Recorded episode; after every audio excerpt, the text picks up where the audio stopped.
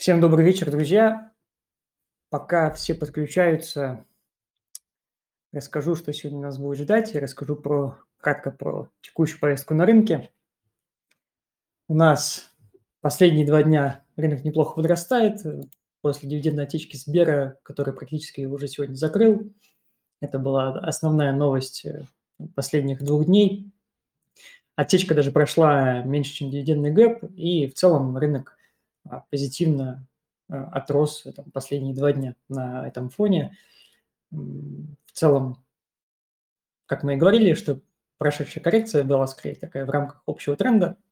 Сегодня мы как раз будем говорить про российский рынок. В гостях у нас будет Антон Лесников, а, автор телеграм-канала InvestMill. Антон, приветствую. Да, здравствуйте, добрый день.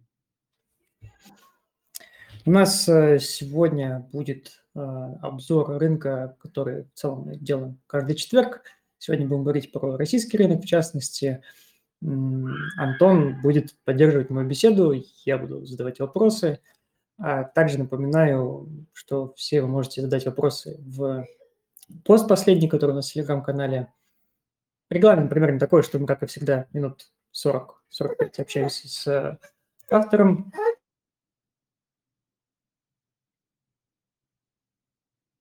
А сейчас буквально момент.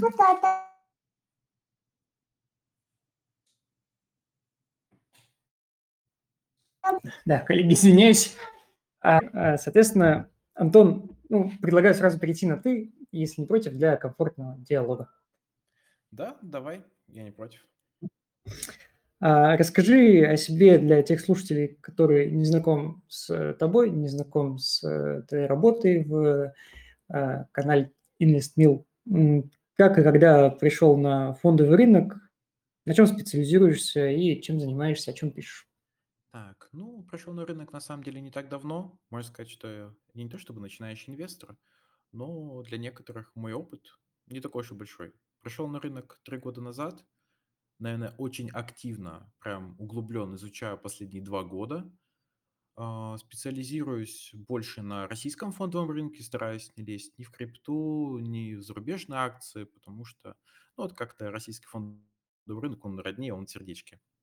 Вот. Собственно, к фондовому рынку поначалу относился как хобби, скажем так, как э, одна из сфер для саморазвития. Однако по мере изучения меня эта тема все больше и больше затягивала, и можно сказать, что я в последнее время просто полностью нахожусь в бирже, ну и по возможности стараюсь заниматься привычными делами. Очень уж нравится эта тема мне. Вот, как-то так. А в инвестмиле, ну, я пишу посты, еще иногда делаю ролики на ютубе, по возможности их озвучиваю. Ну, в принципе, с творчеством можете ознакомиться. А если раскрыть подробнее, а, о чем больше пишешь? Э, может быть, а, где-то имеешь большую перспективу в каком-то конкретном секторе экономики, либо в каких-то конкретных компаниях, может быть, это там голубые фишки или, наоборот, там второй, третий эшелон. Знаете, был опыт и углубиться и во второй, третий эшелон, были голубые фишки. Если все-таки говорить про рынок, то я стараюсь его по максимуму осветить. То есть, если есть интересная какая-то новость и про третий эшелон, то мы и напишем на нее, разберемся изучим. Если есть э, что сказать про голубые фишки, мы говорим про них, пишем про них. Соответственно, стараюсь как можно больше брать по рынку. Не могу сказать, опять же, что в чем-то специализируюсь. То есть я есть рынок, я его изучаю. Валюта, макроэкономика, какие-то там другие новости. В общем, все, что есть, все стараюсь изучить и написать. Может быть, больше нравится писать про дивиденды, рассчитывать их, с учетом того, что у нас как бы фондовый рынок э, любит дивиденды, точнее, участники фондового рынка любят дивиденды, поэтому как-то вот э, у меня эта любовь тоже присутствует, и поэтому какая-то особенная любовь я к этой вот э, теме в виде выплат испытываю. Горячая тема сегодня была новость про дивиденды Газпрома, консенсус рынка от э, основных инвестдомов. А вот э, какой твой прогноз сколько даст «Газпром» и даст ли вообще за второе полугодие 2022 Знаете, недавно сам писал про это и не могу вот какой-то конкретной суммы назвать. Просто есть противовес в одну сторону и в другую. Вот, например, э, у нас дефицит бюджета государства идет, и как бы «Газпром», как один из главных э, компаний, скажем так, во главе рынка, она не может заплатить мало. То есть и тут этот как бы фактор в сторону повышенной выплаты, там 15-20 рублей на акцию. Доходность то там 10-12%. С другой стороны, у «Газпрома» повышенная налоговая нагрузка. И как при такой нагрузке можно платить высокие дивиденды? Поэтому вполне может быть, что она как бы заплатит, ну, рублей там 5, да, это доходность, ну, сколько там, 4-6%. Поэтому все-таки склоняясь к средним значениям, где-то в районе все-таки 10 рублей. Поэтому стараясь не питать каких-то больших надежд, «Газпром» в прошлом году по-разному удивлял и с хорошей стороны, и с плохой стороны, поэтому думаю, что от этой компании можно ожидать вообще что угодно. А, Поэтому все-таки Есть, ориентируюсь на средний прогноз 10-15 рублей, но это максимум. Все-таки выше не надеюсь и не думаю. есть мнение, э, что дивиденды от «Газпром» нефти, которые компания выплатила в том году, они дошли до «Газпрома» уже и учлись э, в начале 2023 года. И потенциально они как раз и могут стать дивидендной базой с точки зрения вообще наличия денежных средств для выплаты. Но действительно сказать, сколько это будет, сложно за неимением отчетности. Вот у нас вроде есть РСБУ за 22 год, и вроде если посчитать прибыль за 21-22 год, то там есть определенная сумма нераспределенной прибыли, которую можно направить на дивиденды. Но вопрос, будет ли она направлять, потому что трат у «Газпрома» очень много. Да, дочка порадовала доходностью, действительно, «Газпром» нефть очень удивила. Среди, не знаю, как э, других э, инвесторов, но я был приятно удивлен тем, как, э, точнее, той доходностью, которую предложила «Газпромнефть». Было приятно, потому что это больше, чем Татнефть на то время, больше, чем вроде бы Лукойл на то время. Вот, поэтому э, посмотрим, конечно, но все-таки не рекомендую покупать как-то, надеяться на большие дивиденды от «Газпрома». Все-таки сюрпризы бывают не только приятные. Ну, в целом консенсус рынка, вот, если взять ос- основные, то, что новость, про которую я говорил, он как раз строится на том, что где-то э, там, скажем так, разброс гигантский от 0 до 20, но в общем и среднем, где-то в среднем все ожидают 10-15 рублей на акцию. Окей. Э, Опиши, пожалуйста, свою стратегию инвестирования. В чем она заключается, на чем базируется, на чем строится, во что сам вкладываешь свои собственные средства. На самом деле все просто. Я придерживаюсь комплексного подхода при выборе той или иной компании. А, Что значит комплексный подход? Начнем с мультипликаторов. Я смотрю, как вообще компания оценена относительно других эмитентов по сектору. Дорого, недорого, какая выручка, прибыль. Далее смотрю, что поменялось э, в жизни компании за последний год. Тут, и, тут имеется в виду, а, какой рынок сбыта, причины снижения, увеличения там, финансовых показателей, какие у компании есть трудности. Стараюсь также прочувствовать компанию, читая новости, чтобы не пропустить какую-то там важную деталь в виде дотаций, а, потенциальных ограничений. Ну, опять же, чтобы быть в курсе компании, что вообще с ней происходит. Далее я смотрю на график, стараюсь применить какой-то базовый теханализ, смотрю на цели роста, может быть, цели падения в случае негативного сценария. При наличии под- обращаю внимание на паттерны, стараюсь много индикаторов не использовать, только, наверное, какие-то самые банальные э, дивергенции. И, в принципе, когда я все эти пункты для себя выписал, у меня получается такая база относительно той или иной компании, и я уже потом на основе этой базы делаю вывод, покупать или же нет, э, насколько вырастет или упадет. Ну и вот, собственно, как-то так. То есть ты используешь э, технический анализ в том числе для принятия финального решения и при этом используешь э, ну, сравнение через мультипликаторы. Правильно? Да, да, если совсем так урезать, то да, так и есть. А какую-то фундаментальную базу ведешь в плане отчетности там, по квартальной или по годам тех компаний, о которых ты пишешь? Ну, конечно, конечно. Если я смотрю за деятельностью компании, то отчет это 100%. Надо потому что смотреть. У нас сейчас так получается, что отчет очень сильно различается. 21 год– это одна сумма, 22 это одна сумма. И то в первой половине, допустим, выручка была там 2 миллиарда, ну, так условно.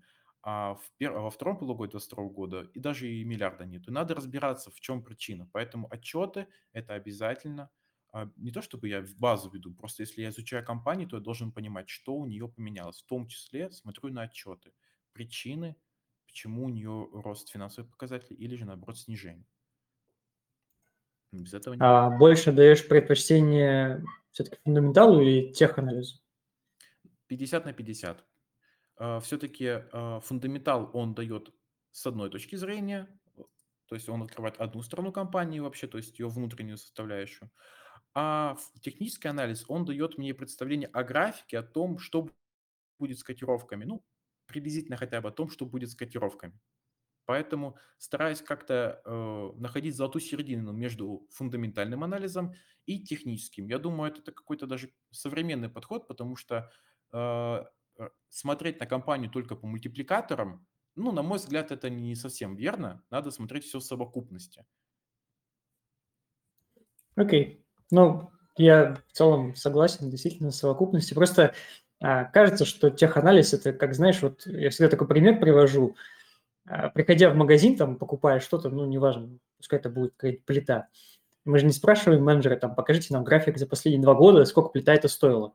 То есть мы смотрим там на эти характеристики плиты, смотрим на цену и говорим, нас это устраивает или нет, относительно того, как мы будем использовать эту плиту. А кажется, что с акциями, ну, плюс-минус такое же. То есть как бы левая часть графика просто говорит о том, ну, по каким ценам этот бизнес э, раньше продавался. Но ведь нужно же смотреть в первую очередь на форвардные показатели вообще, что планирует компания делать. И ощущение, что теханализ все-таки э, должен иметь там меньшую роль да, для инвестора. Вот как ты считаешь, так ли это? Кстати, очень хороший пример, заставляет даже в какой-то степени задуматься. Однако надо понимать, э, даже когда ты смотришь на плиту, вполне может быть, что в преддверии каких-то праздников, да, или каких-то определенных событий ценник как-то дороговат. Смотришь и думаешь, блин, я в прошлой неделе приходил, смотрю на эту плиту по мультипликаторам, условно, по показателям ничего не изменилось, а цена какая-то дороговата. Надо подождать, может быть, она упадет, если упадет. Может быть, дождаться каких-то скидок, условно. Опять же, а, вот эти вот теханализ, он не то чтобы главенствует, просто показывает мне, а, как компания чувствует себя относительно всего рынка. Возможно, какие-то грядущие макроэкономические изменения подскажут мне, что сейчас покупать не надо или наоборот надо. И вот все-таки поэтому повторюсь, что комплексный подход дает мне базу для того, чтобы я мог выбирать, стоит ли покупать по текущей цене или же нет. А после всех событий 2022 года, как, на твой взгляд, поменялась оценка акций на Мосбирже? Потому что если раньше там IT-компании оценивались по одним мультипликаторам, да, если мы говорим про них, другие компании по другим, и сектора между собой по-разному, плюс у нас были зарубежные инвесторы, которые имели полный открытый доступ на Мосбиржу и могли переоценивать, а, либо, наоборот, шортить бумагу, а то сейчас э, у нас как бы всего этого уже нет. То есть мы, по сути, скажем так, э, внутри друг друга торгуем, да, ну, об этом многие уже говорят, что мы друг с другом торгуем. Все-таки я думаю, что по отчетам ЦБ видно, как просачивается ликвидность там, с других рынков, но тем не менее, конечно, это уже не те объемы, которые были раньше.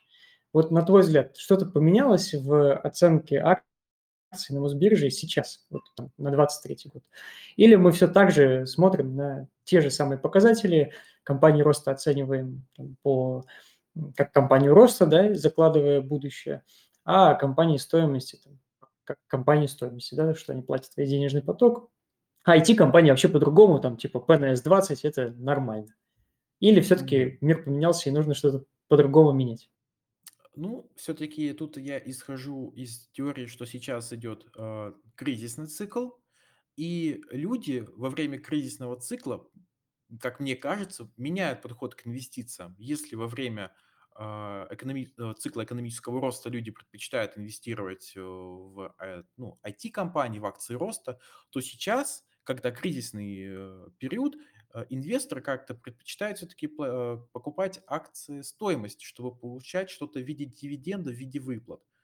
Вообще, если говорить о себе, на что я, например, стал чаще обращать внимание сейчас, инвестируя, точнее, вот в последний э, год, то вот, например, э, высокая долговая нагрузка или, например, ее отсутствие. Я на это стал больше обращать внимание, потому что, опять же, э, каждая отрасль, ну или почти каждая отрасль сейчас э, находится, ну, она так или иначе уязвима, и прибыль компании скачет от полугодия к полугодию. Допустим, опять же, первое, первое полугодие 2022 года, нефтегазовый сектор, отличная прибыль, а вот второе полугодие 2022 года все-таки некоторые компании подкачали. Поэтому если у эмитента есть еще помимо а, вот этой непостоянной прибыли еще и высокая долговая нагрузка, то вот у меня в голове следующая ситуация. Компания, точнее, ну, вот эмитент, вот он дает повышенную налоговую нагрузку, то есть государство в виде НДПИ и прочее, и дает в виде дивидендов еще и инвесторам. И у него в конечном итоге толком-то ничего не остается на развитие бизнеса. Поэтому э, долговая нагрузка для меня, например, стала одной из определяющих для выбора компании. Это один из пунктов. Например, э, второй пункт для меня очень важен э, именно открытость для инвесторов. То есть я говорю о том, что компания должна делиться со своими акционерами, например, текущим положением дел. Регулярно публиковать отчеты. Не раз в год, а именно регулярно. Раз в квартал, как ну, мы люди привыкли. Вот пример сразу приведу, чтобы было понятно. Вот у нас есть Нурникель, который регулярно отчитывается перед инвесторами, даже если дела идут, мягко говоря, не очень. И есть другой пример с того же сектора НЛМК, ММК, Северсталь. У них есть там операционные результаты, но это не полноценные отчеты. И вот мы их отчеты не видели уже больше года. Что у них там происходит, если человек не инсайдер, он представления даже не имеет, насколько там все плохо или не так плохо. Поэтому, например, я как инвестор стал обращать внимание, кто может э, публиковать отчеты. Поэтому если у меня есть компания, например, та же, та же НЛМК, я, может, не хочу в нее инвестировать, но я буду смотреть в сторону Нурникеля просто потому, что я хотя бы могу его бизнес прогнозировать. Опять же, из-за отчетов. То есть, если сократить все, что я сказал, то открытость для инвесторов и регулярная публикация отчетов – это для меня очень важно стало. Я понял. Ну, может быть, я немножко другое имел в виду. Э, вот приведу пример. Так, наверное, будет наглядней. Вот раньше Новотек э, оценивался там, по див-доходности 2-3%. Да? Инвесторы, естественно, в основном зарубежные, закладывали будущий рост проекта. Да, понятно, что и ставки другие в мире были, да, если говорить, что Новотек там большую часть зарабатывает в валюте, и это надо расценить как валютный актив. Но тем не менее, сейчас Новотек оценивается рынком по десятой доходности. То есть он дивидендами дает 10, раньше 2-3. Вот это наглядное изменение на лицо. То есть э, то, что раньше там оценивалось как компания роста, сейчас оценивается там ближе к компании стоимости. А, вот такие изменения я имел в виду. Видишь ли ты их? А, может быть, ты что-то подсветишь еще помимо этого? Ну, у нас все-таки э, рынок находится в руках э, частных инвесторов, э, поэтому они будут выбирать, наверное, опять же, если сократить вот это, как мой взгляд, может быть, не прям профессиональный, да, на рынок, то все-таки инвестор частный, он хочет, чтобы ему платили денежки, да, почаще, да, побольше, поэтому будет выбирать сторону тех компаний, которые регулярно платят дивиденды, их размер больше. Вы привели отличный пример про Новотек – а, вот у нас опять же есть «Газпром», да, есть «Новотек». Есть скандальный «Газпром» и его выплаты, и есть стабильный «Новотек», который готов все больше и больше направлять на дивиденды. И поэтому инвестор будет вкладываться больше в стабильные компании, которые платят и стараются платить больше. А, не могу подсказать по поводу вот одной десятой или как вы там сказали, как оценка компании. Могу сказать с точки зрения а, психологии инвесторов, потому что зачастую у нас, еще раз, 70% или сколько, это частные инвесторы, это обычные люди, которые а, могут не иметь времени сидеть и по мультипликаторам оценивать компанию. Поэтому что-то стабильное, что кажется простым и перспективным, это для инвесторов лучший выбор. Но по такой логике все должны были побежать э, покупать Лукойл, потому что у него доходность за полгода 9%, а за год это 18%. То есть такую, ну там, если мы говорим, что результаты первого полугодия 2023 года будут схожими там, с вторым полугодием 2022. Хотя, в принципе, ну, в принципе, это вполне возможно. И, но при этом мы видим, что Лукойл как там плюс-минус стоил тех денег, так и стоит, ну, ориентировочно, да. И другой пример, а, есть компания там Интеррау, да, понятно, что она платит только четвертую часть от своей прибыли на дивиденды и пока не планирует ее наращивать, но она оценивается там с див-доходностью годовой 8. И никто ее там не продает, ну, то есть не перекладывается там в более доходные. То есть получается этот тезис, что инвестору ближе дивиденды к телу, и он там, будет скупать только дивидендные компании, он как бы ну, не совсем до конца правильно, то есть есть какие-то нюансы.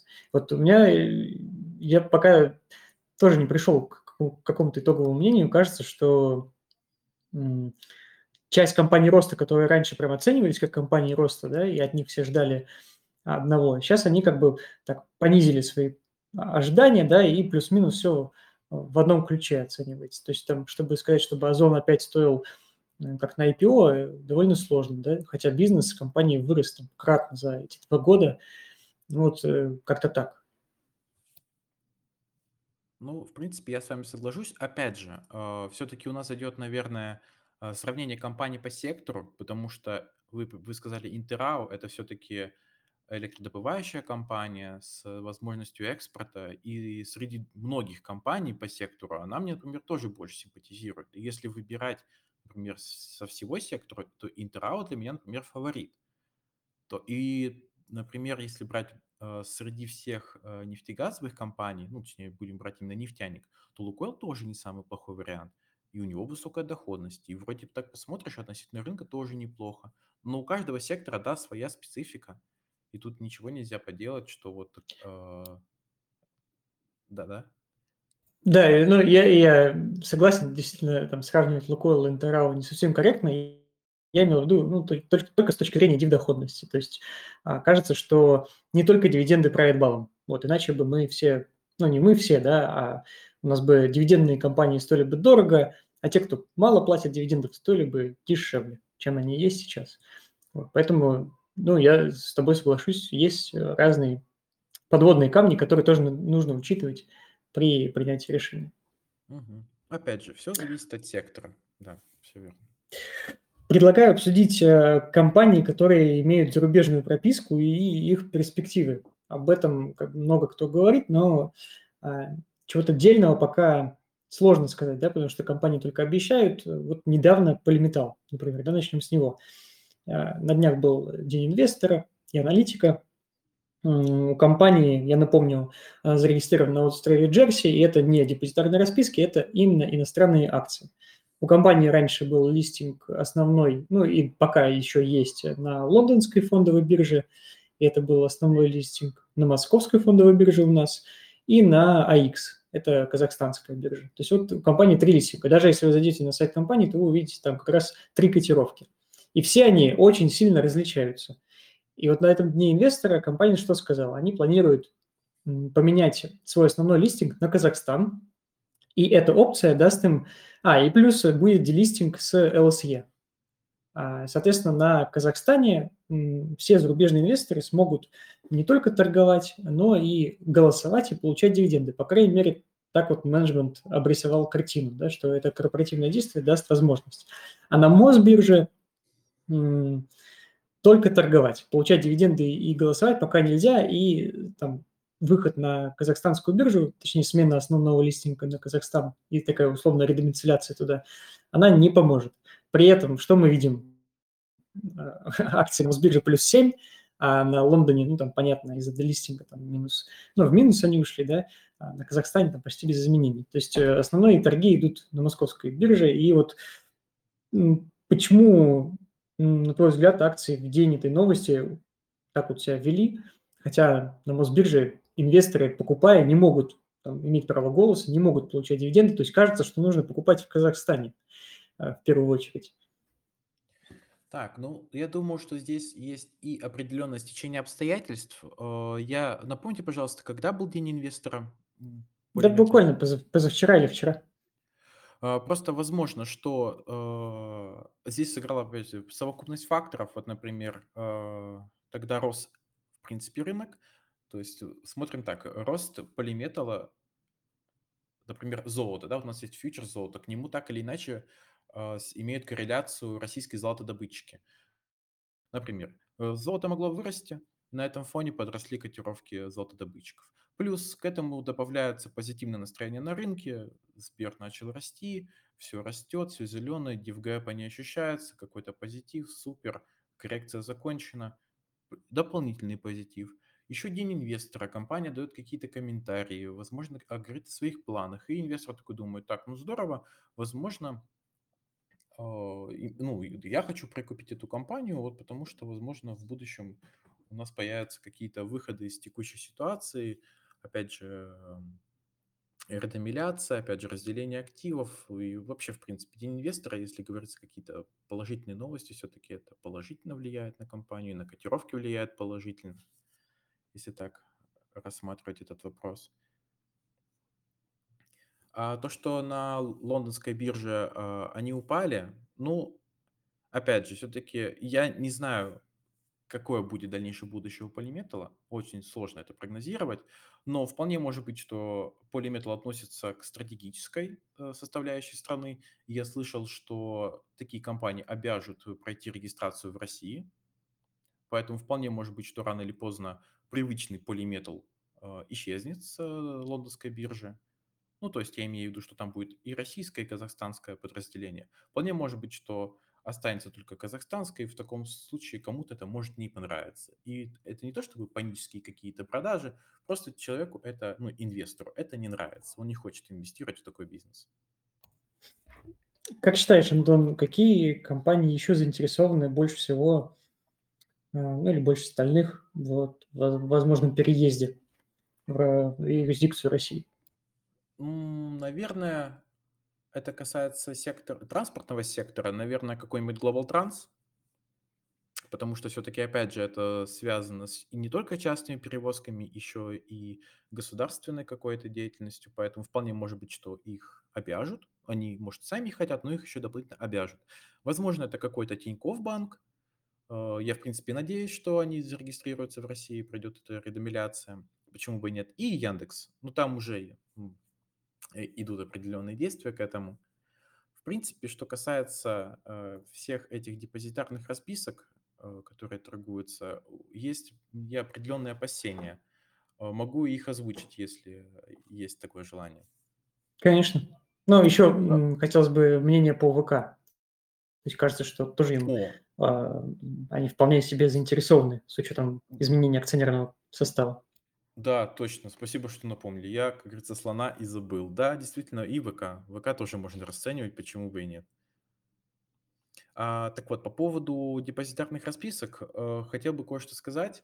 Э, так или иначе, натыкался на неназойливую, неназойливую рекламу. Не буду называть, э, кто это ее предоставляет, но суть в том, что крупным финансовым, кли- крупным клиентам там, брокеров каких-то предлагают услугу купить ту или иную расписку через э, какие-то дочерние компании, ну, дочерние финансовые предприятия с большим дисконтом, а потом продать.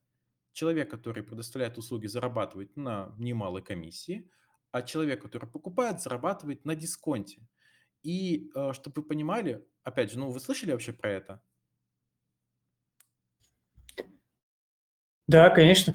Сейчас это довольно Э, горячая тема, и она и была, в принципе, и сейчас еще до сих пор есть. Да, просто так получилось, что я не так много где об этом видел, и некоторые люди, в принципе, недооценивают проблему, которая могут, э, которая может вызвать вот это вот, э, скажем так, вот эти вот махинации, потому что, как говорится, обычный инвестор, он даже не знает, что такое происходит или такая есть возможность.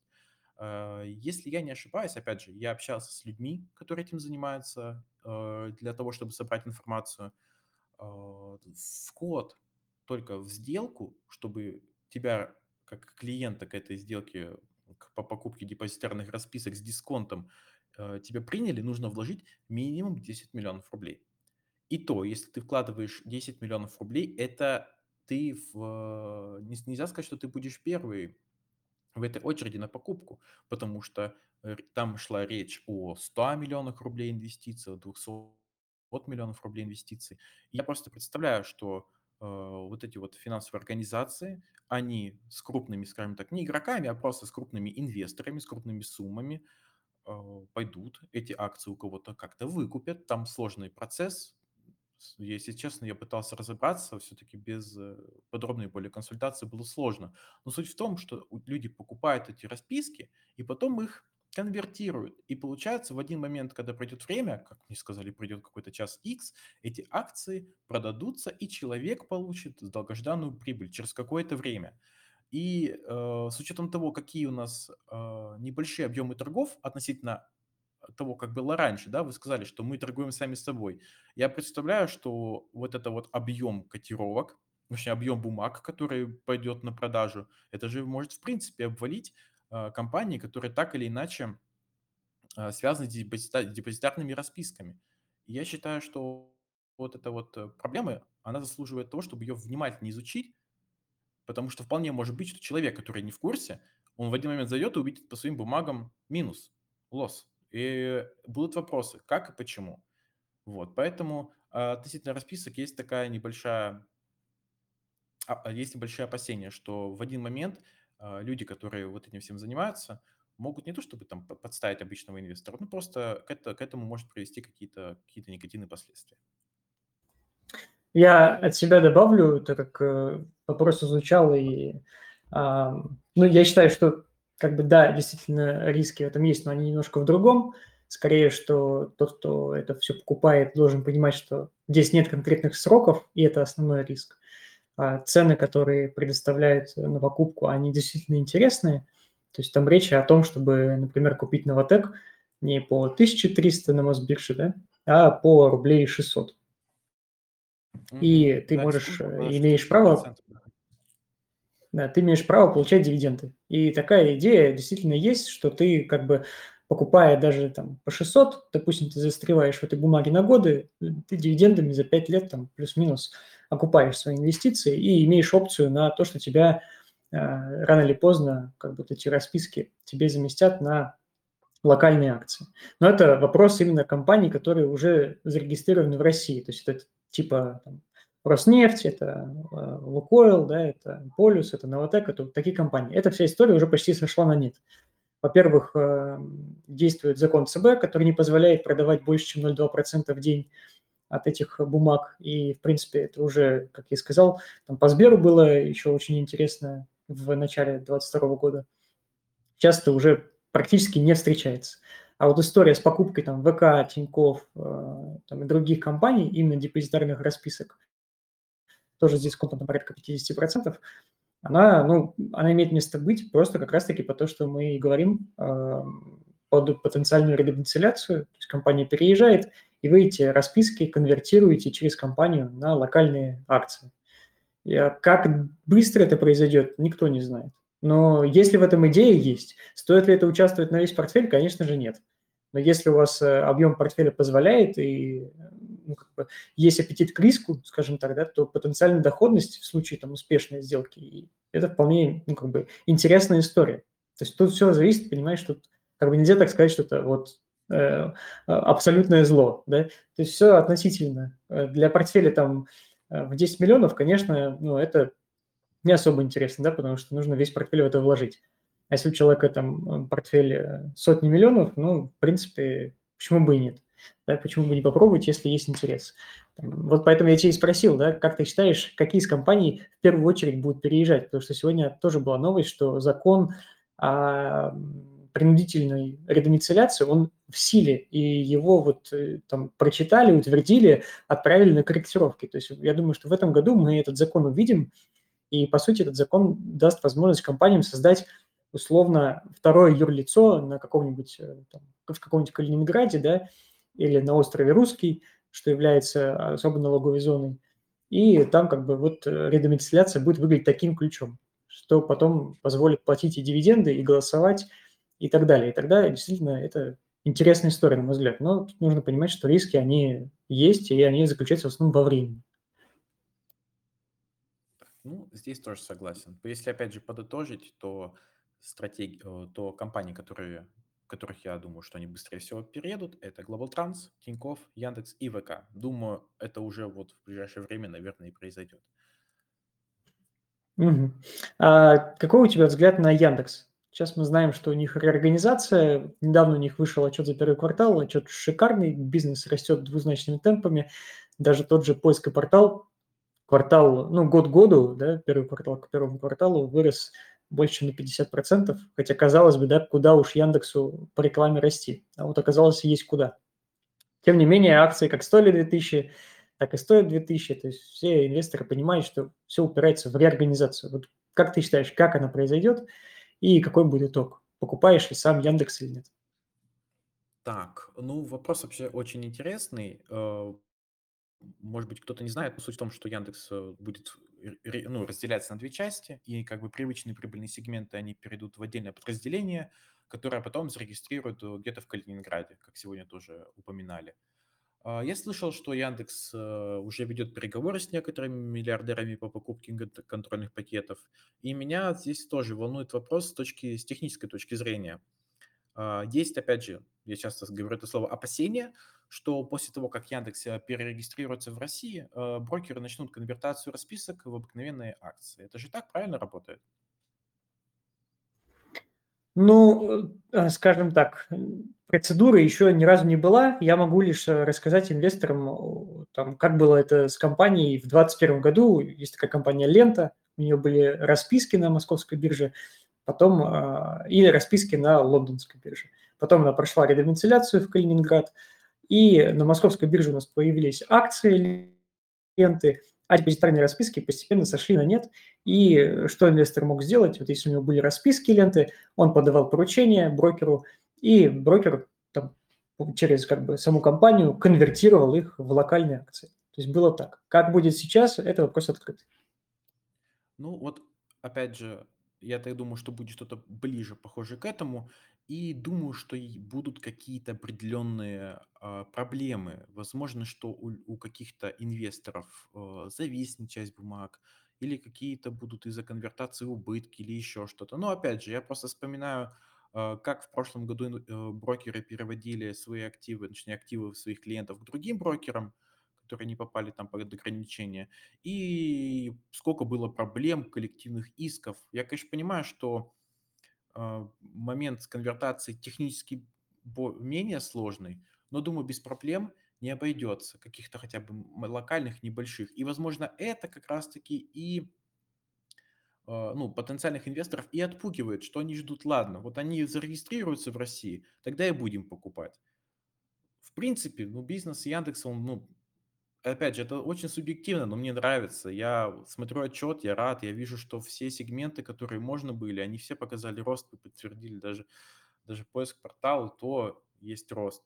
Не говоря уж о том, что из-за ухода иностранных э, компаний тут еще поле не пахано, тут еще можно и зарабатывать, и развиваться, и никаких проблем с этим нету. То есть и текущие финансовые показатели– это не эталон, вполне может быть в будущем будет гораздо больше но люди не покупают, наверное, боятся, либо ждут. И когда компания, точнее, когда на а, бирже будет торговаться уже настоящие акции, вот тогда-то и пойдет жара. Тогда пойдет и рост котировок, ну, я думаю, что будет рост котировок, и спрос будет большой. Наверное, тогда-то и мы увидим все, что мы так давно хотели. Ну, а что по поводу Яндекса, да, я покупаю. По чуть-чуть. Окей, ну это, скажем так, это самое, самый верный ответ э, о мнении о компании. Окей. Топ-3 сектора России для долгосрочного инвестора, на твой взгляд? Ну, много уже сказали. Давайте начнем. Э, Технологический сектор, но не прям весь. Из него я выделю, опять же, Яндекс. Про него мы поговорили минуту назад. Пози, ну, Positive Technologies и Озон. Э, Headhunter, который как бы входит в этот технолог- техноло- технологический сектор, мне он как-то не очень нравится, и на фоне предыдущих компаний выглядит э, ничем-то сверхинтересным, поэтому я как бы предпочитаю пройти мимо. Хотя там он сегодня активно растет, у него какой-то байбек, возможно, будет, но мне не нравится, перспективы не нравятся. Опять же, если выбирать между всем сектором, то те же пози, звездочки рынка, они гораздо интереснее. То, чем они занимаются, информационной безопасностью, это вообще следующее десятилетие одна из самых востребованных сфер. Если вспомнить, а, ну, представление о ближайшем будущем, да, какой-то киберпанк, то там вообще без информационной безопасности даже просто на улицу нельзя будет выйти. Поэтому э, Positive Technology даже в далеком будущем выглядит как что-то очень интересное и имеет место быть в портфеле. Без нее никак.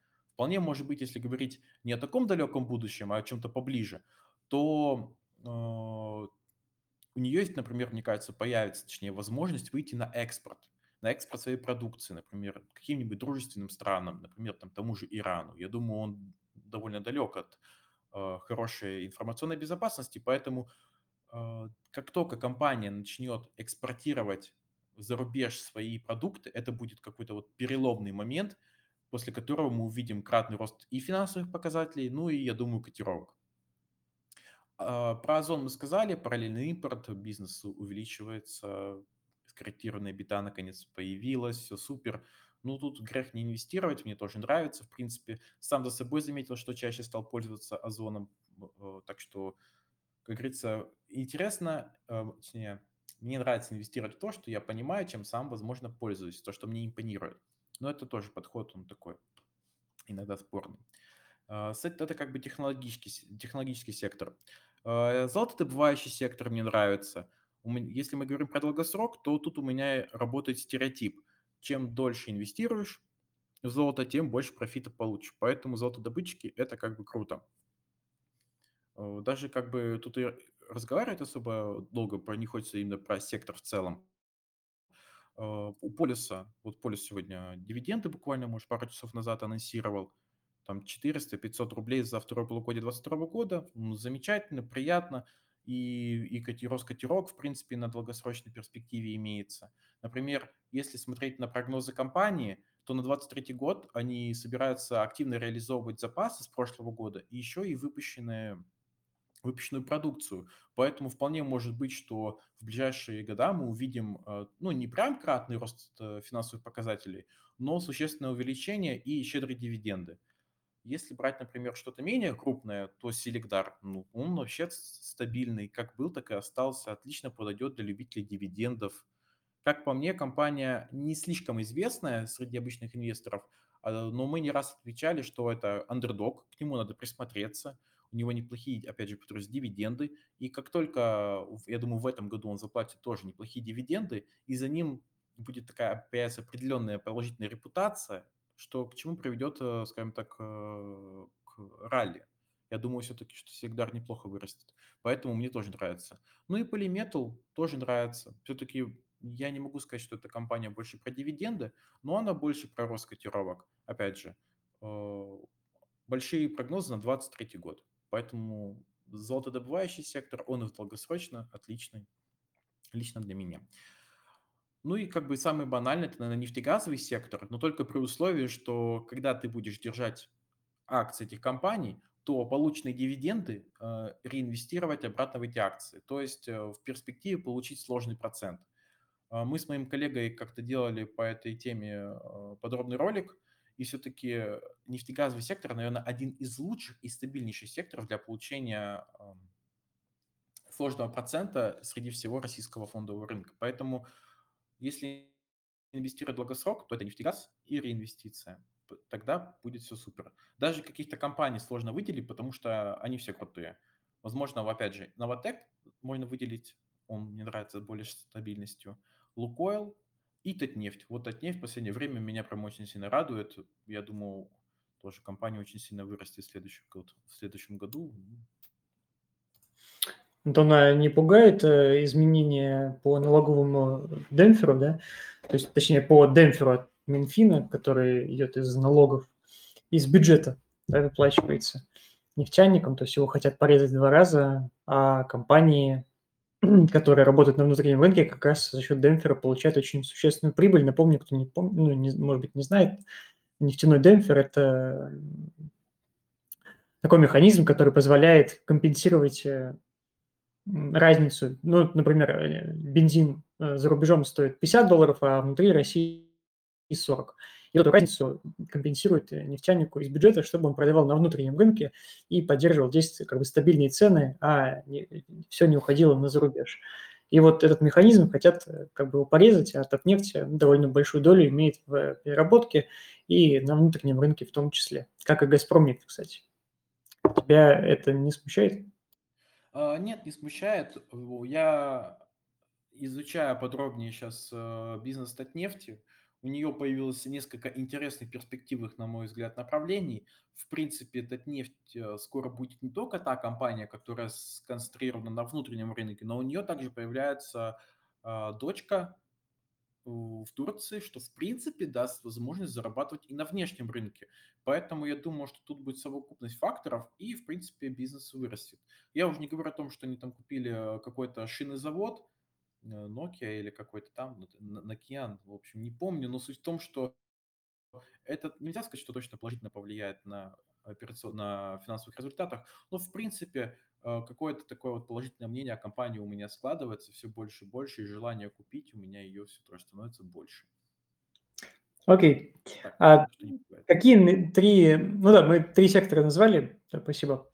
Получается, это IT, это золотодобыча и э, в основном нефть, ну, нефтяной сектор.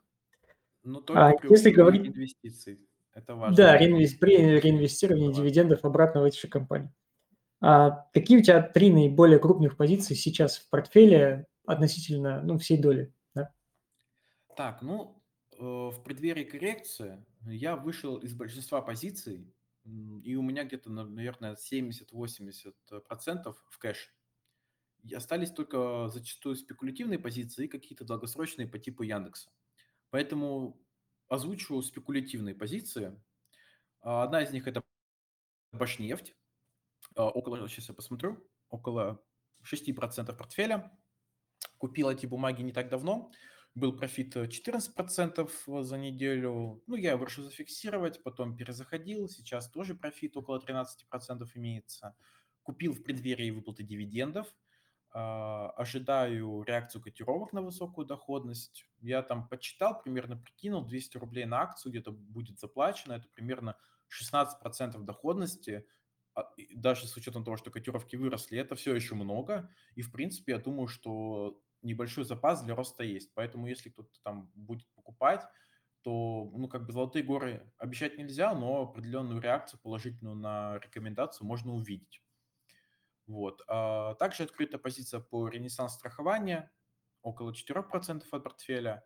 Ситуация как бы аналогичная. Жду реакцию на дивидендов. Размер выплат, думаю, будет неплохим, так как будут использовать нераспределенную прибыль с 2021 года.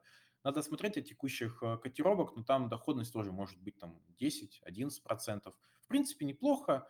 Э, Зафиксировать там тоже 12-13% можно будет в кратчайшее время.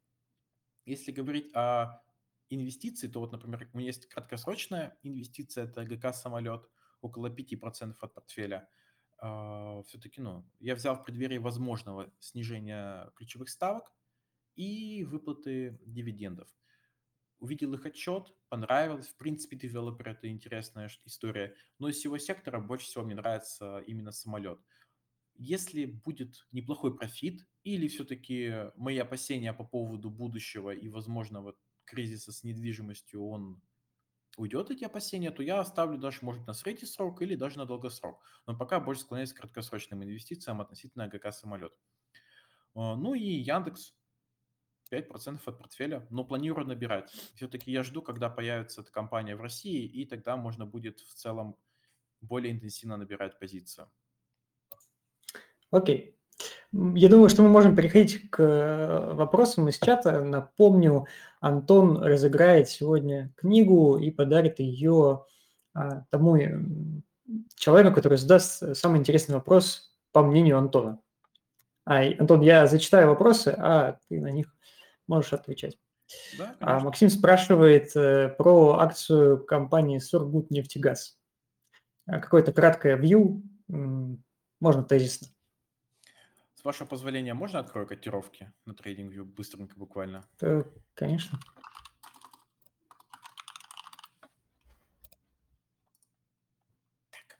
Ну, в принципе, если покупать Сургутнефтегаз, то это только префы, на мой взгляд. Э, В принципе, компания интересная.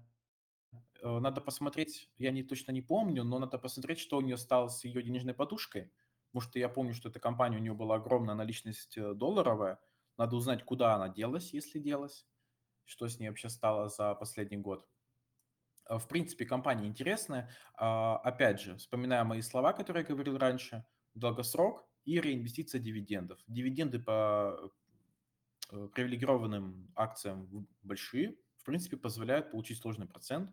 мне нравится. Даже если, комп... Даже если вы не хотите долгосрочно инвестировать, можно как-то попробовать поиграть в спекулятивных сделках, на, там, на отчетах, на SD, на реакции дивидендов. В принципе, хорошая компания. Мне нравится, если, опять же, выбирать среди некотор... среди нефте... нефтегазового сектора, то Сургутнефтегаз тоже войдет, наверное, в топ-5, лично моей.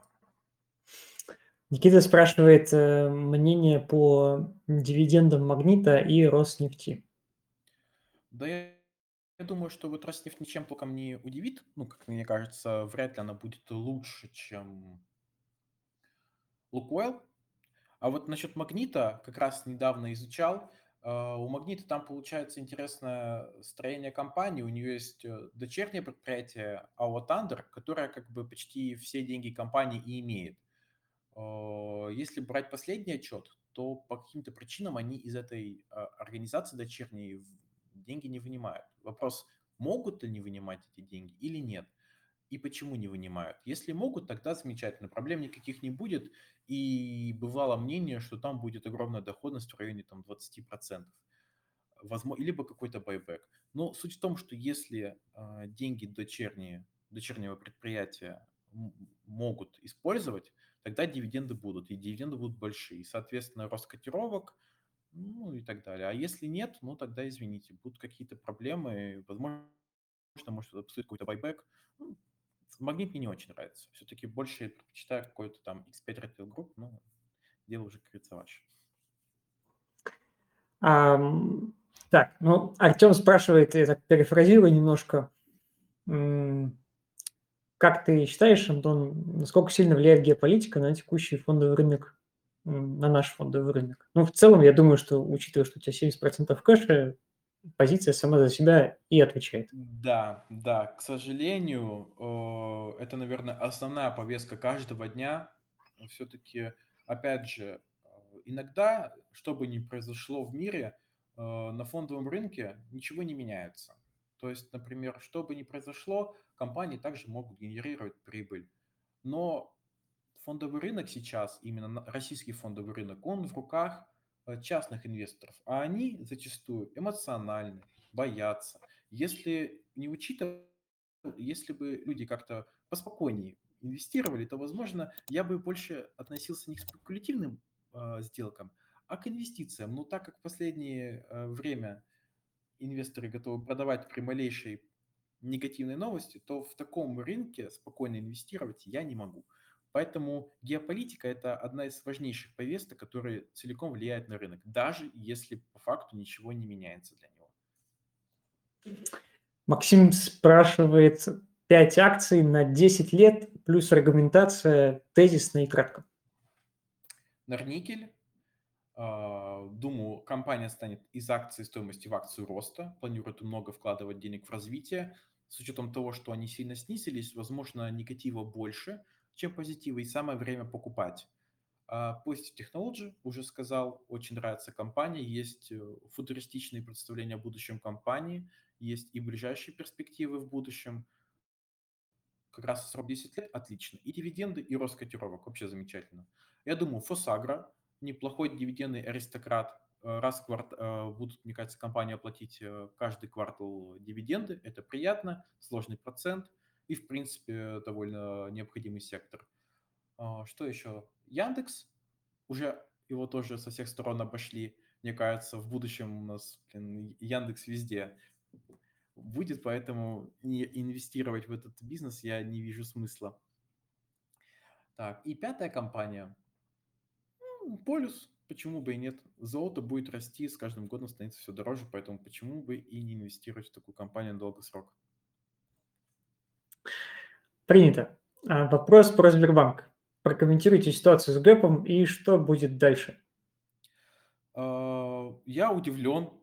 Я, честно, я не ожидал, что гэп будет закрыт или почти закрыт за два дня. Я думал, сейчас спокойненько люди Э, умеренно будут относиться к Сбербанку, нет, покупают, и я удивлен, повторюсь. А что будет дальше? 18 числа в мае у этой компании, ну, у Сбербанка, отчет.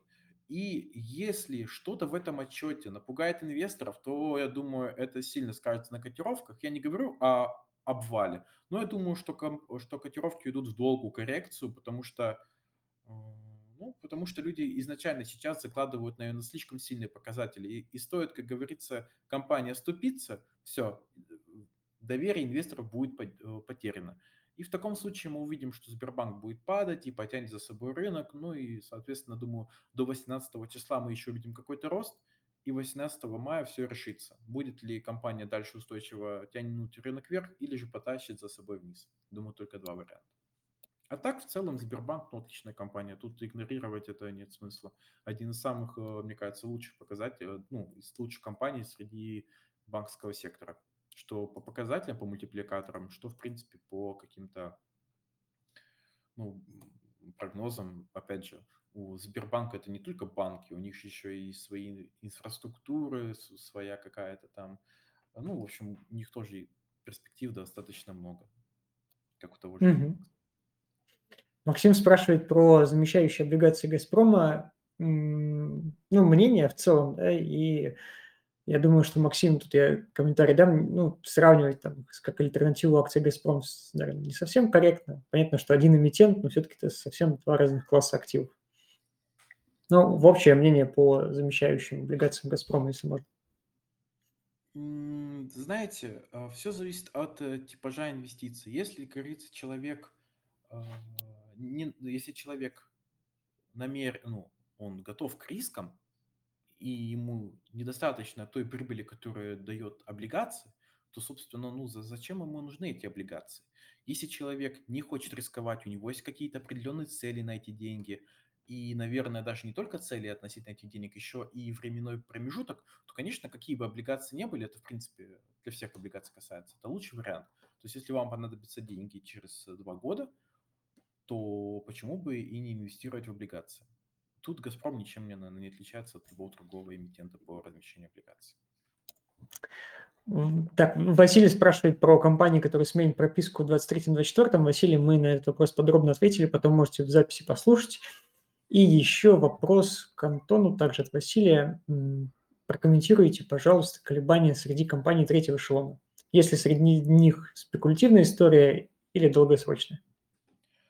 Зн- Знаете, недавно, опять же, с моим коллегой делали подробный ролик на эту тему, и здесь больше все-таки какая-то инсайдерская составляющая. Во-первых, есть люди, которые на этом хотят нажиться, ну, инсайдеры, да, и есть люди, которые действительно видят в, в этих компаниях определенную перспективу. Третий эшелон, среди них действительно есть какие-то интересные компании, которые имеют место быть, наверное, даже в портфеле, ну, на какую-то совсем небольшую э, сумму. А, Но все-таки третий эшелон– это малоликвидный эшелон, и инвестировать в них с целью там, ну, с, с целью инвестиций, инвестировать в них, это все-таки, мне кажется, не лучшая идея. Поэтому, мне кажется, все, что происходит в этих, ко- в этих эм, акциях, это больше какая-то спекулятивная история. Опять же, э, все компании, которые тогда росли, они чуточку связаны между собой. Э, Ну, там, опять же, я бы мог вам рассказать, чем именно, но это займет довольно бо- большое, долгое время эфира. Все, кто хотят, но могут посмотреть на, на канале. На YouTube. Мгм. Алроса и Сигежа, также мнение. Знаете, Алроса почему-то у меня больше негативное, наверное, к ней какое-то отношение. А вот к Сигеже у меня теплые чувства. Во-первых, э, Сигежа – это чистая энергетика. Они после себя, они все-таки максимально стараются, чтобы их, их бизнес был а, дружелюбный к природе.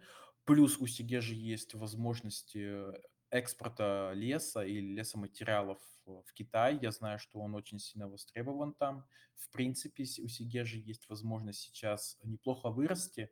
Э, Исходя из последних отчетов, которые были у компании, у них в 20 2022 году были, ну, был, был тяжелый там были ограничения из-за правительства, там были перепады валюты, ну, курс рубля то укреплялся, то падал по понятным причинам. И сейчас вот у них э, в котировках все еще есть негатив, и я жду их отчета, и я думаю, что, точнее, у них был отчет, э, я думаю, что у компании есть все шансы выйти на какую-то хорошую стабильную прибыль, платить хорошие стабильные дивиденды, и, в принципе, компания вернется там к 7 рублям, но я не могу сказать, как она сейчас по мультипликаторам, потому что мультипликаторы все-таки они сейчас занижены, потому что учитывают предыдущие не очень хорошие результаты. В принципе, по Сиге же определенно нравится компания. Я бы, кстати, надо будет снова к ней присмотреться. Скоро она решит по дивидендам, поэтому Сигежа как бы лайк. А вот по Алросе непонятно. Компания так давно молчит, там э, э, думают об ограничениях на импорт, да, на импорт э, алмазов из РФ. Не, это непонятная история. Опять же, повторюсь, от компании вообще ничего не известно. Я не люблю тихих мышек, поэтому я лучше буду инвестировать в те компании, которые мне со мной делятся своим положением дел, чем та, которая где-то в уголке в темном сидит, и ты только догадываешься, что у нее там происходит. Поэтому по Алросе больше негативное. Они должны, она как бы компания должна заплатить дивиденды, у нее как бы там должно было накопиться много всего, но молчит. Хотя государство требует выплаты дивидендов, но она молчит. Светлана спрашивает, э, угу. Светлана спрашивает, э, есть ли в твоем портфеле криптовалют? Так, ну, ничего кроме USDT я не держу. По криптовалюте у меня больше всего связано с спекулятивными сделками. Э, инвестировать в данный момент времени в криптовалюту даже какие-то малые, малоликвидные токены, в какие-то там, в такие как э, эфир или биткоин, можно, но я пока не готов. Как будто еще пока не время. Либо поздно, либо рано. Посмотрим. Все-таки мне, я жду, как будет чувствовать себя биткоин дальше, как, если вдруг начнется финансовая система США рушиться дальше, как он будет себя вести. Поэтому вот для меня это важно. Если mm-hmm. будет хорошо себя чувствовать, то можно взять как защитный актив, но не на большую сумму. Как ответить что-либо, в принципе, идея не очень хорошая. Какие новые IPO можно ожидать на российском рынке? Вопрос Руслан. Uh, так, ну, я думаю, что есть компания такая, Евротранс. Может быть, кто-то о ней знает, не знает, но, по сути, это не какая-то сеть АЗС.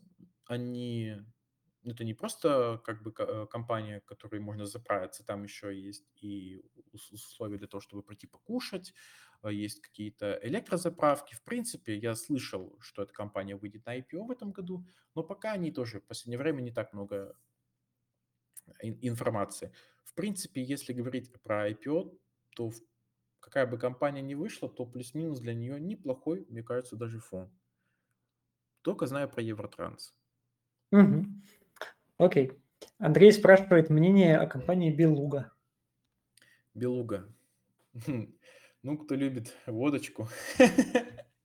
Ну, конечно, вообще а, Белуга среди потребительского сектора выглядит неплохо. Опять же, я выделяю ее как одну из фаворитов. Там Черкизово неплохое и Белуга. А, несмотря на, на ограничения, вообще, в принципе, Белуга на экспорт направила рекордное количество а, товара, поэтому я думаю, это будет только расти, с учетом того, что у нас в стране все больше как-то предпочитают отечественное. Я думаю, у Белуги есть шансы и дальше расти и платить высокие дивиденды, но она вроде так сильно выросла, что я рекомендую немножко придержаться и понаблюдать со стороны. Поэтому если покупать Белугу сейчас, ну, мне кажется, лучше не стоит, но понаблюдать. И когда у меня будет, например, созреет э, мнение, тогда можно будет, например, покупать. Ну, это, например, как бы я сделал. А в принципе, ну, компания, конечно, интересная. Можно присмотреться. Определенно можно. Нужно даже. И два последних вопроса. Один так самый, если у гостя предвзятое отношение к госкомпаниям, и второй вопрос от Егора. В случае развития кризиса на Западе, снижения потребления углеводородов, э, куда стоит уходить из нефтегаза? Так, давайте сначала ответим на первый вопрос. Э, вообще предвзятость– это плохо. Инвестор должен быть как камень, у него не должно быть эмоций и предвзятости, потому что эмоции и личное мнение инвесторов, то есть относительно ну, как мы сказали, что предвзятость, это все-таки больше враг. Она мешает объективно взглянуть на компанию. Я сам отношусь к некоторым компаниям, как вы уже, наверное, поняли, предвзято. Ну, то есть каким-то хорошо, каким-то менее хорошо. Но я понимаю, что это плохо. Поэтому предвзятость – это плохо. Нормальный инвестор должен смотреть на все с точки зрения третьего лица. У него должна быть какая ну, модель, он эмоций не должно быть. Поэтому я не отношусь ни к какой компании предвзято. Меня волнует в первую очередь то, как она зарабатывает и какую прибыль я могу на ней получить. И только потом уже, может быть, во мне сыграют, может быть, какие-то там совесть, совестливые качества, но это вряд ли. первую очередь нас волнует то, как заработать и как компания сама зарабатывает.